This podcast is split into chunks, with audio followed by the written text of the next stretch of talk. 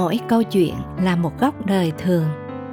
Ước ao bạn sẽ tìm thấy những bài học ẩn chứa trong từng câu chuyện mà hạt muối muốn được chia sẻ cùng bạn.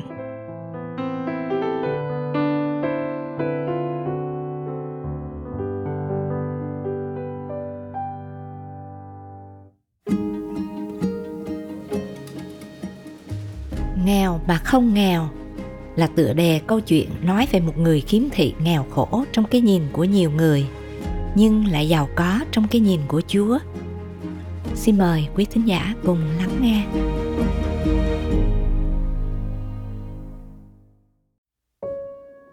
Chuyến viếng thăm của chúng tôi hôm ấy gồm ba người đứng lặng trước căn nhà của anh.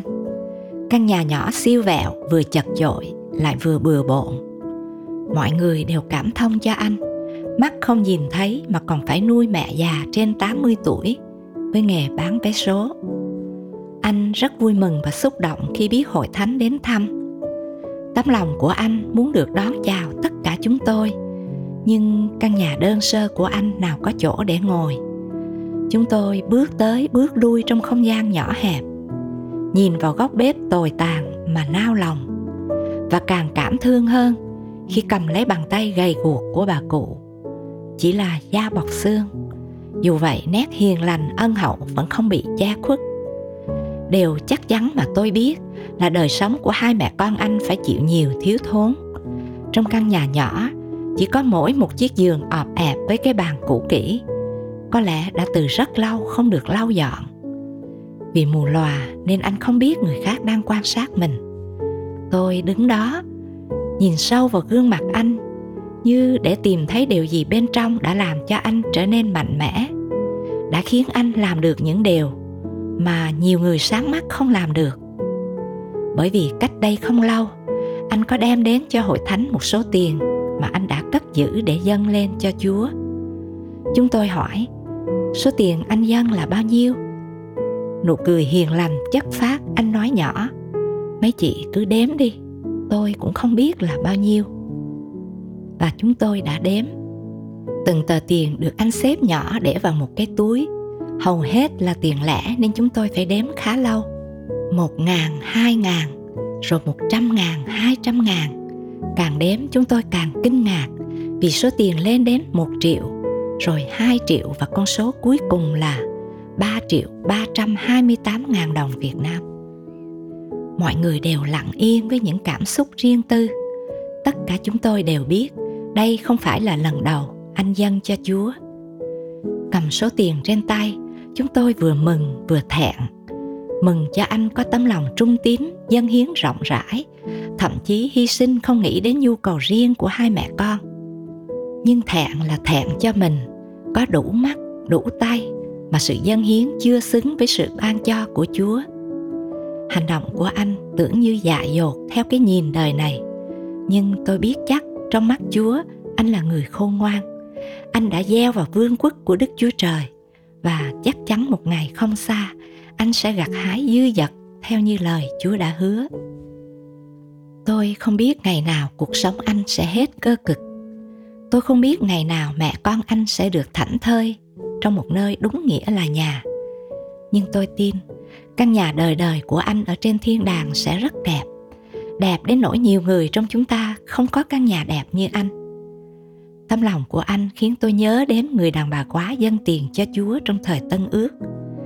Dù chỉ là hai đồng tiền ít ỏi so với khoản đóng góp hậu hỷ của những người giàu, nhưng hai đồng bạc nhỏ nhoi ấy đã được cho đi với một tấm lòng quảng đại. Vì vậy chúa khen, bà quá nghèo này đã dâng nhiều hơn tất cả những người khác, vì mọi người đều lấy của dư mình mà dâng, còn bà quá này rất nghèo túng nhưng đã dâng tất cả những gì bà ấy có để nuôi sống mình. Sách Luca, chương 21 câu 3 và 4 có thể hình dung ánh mắt triều mến, hài lòng của Chúa khi chứng kiến hành động tuyệt vời này. Và Chúa đã không bỏ lỡ cơ hội để dạy cho chúng ta bài học thế nào là tấm lòng rời rộng, tận hiến cho Ngài.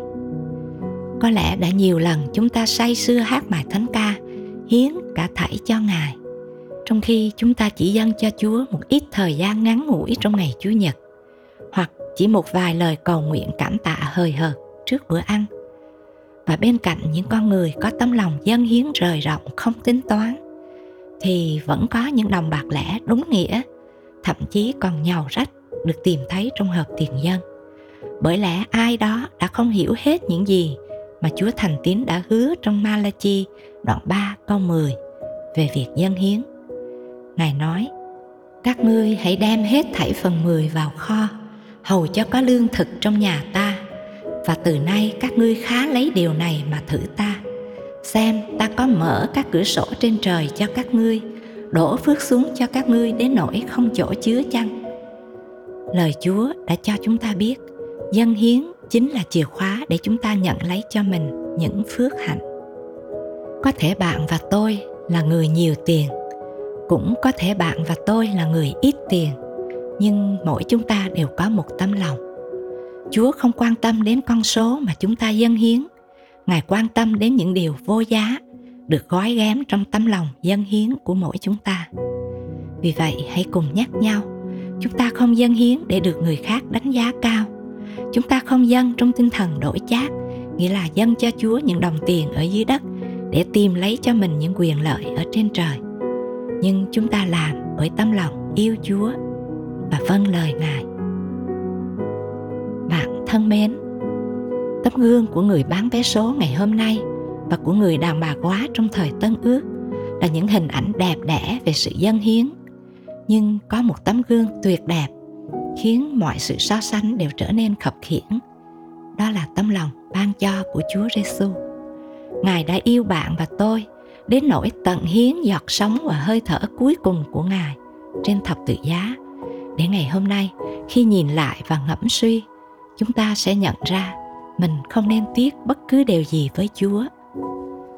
Chúa đang tìm kiếm những tấm lòng yêu Chúa và sẵn sàng tận hiến cho Ngài dù cho khả năng kém cỏi, dù học thức hạn chế, công việc bận rộn, và dù cho tuổi tác có cao, có yếu thì mỗi chúng ta vẫn có một điều gì đó để dâng cho chúa nếu chúng ta làm bằng tâm lòng thì nó đều có giá trị thánh kinh chép hệ ai gieo ít thì gặt ít ai gieo nhiều thì gặt nhiều mỗi người nên quyên góp tùy theo lòng mình đã định không miễn cưỡng hoặc do ép buộc vì đức chúa trời yêu mến kẻ dân hiến một cách vui lòng. Cô Tô nhì, đoạn 9 từ câu 6 tới câu 7. Thân mời chúng ta cùng cầu nguyện. Lạy Chúa của chúng con, Ngài đã không tiếc gì cho chúng con, trong khi chúng con tiếc với Chúa những thứ mà đúng ra là đã thuộc về Ngài. Chúa ơi, xin tha tội cho chúng con và xin Chúa cho chúng con biết xét mình để sẵn sàng đáp lại tình yêu của Ngài một cách đúng đắn và phải lẽ. Con cầu xin trong danh Chúa Giêsu Christ. Amen.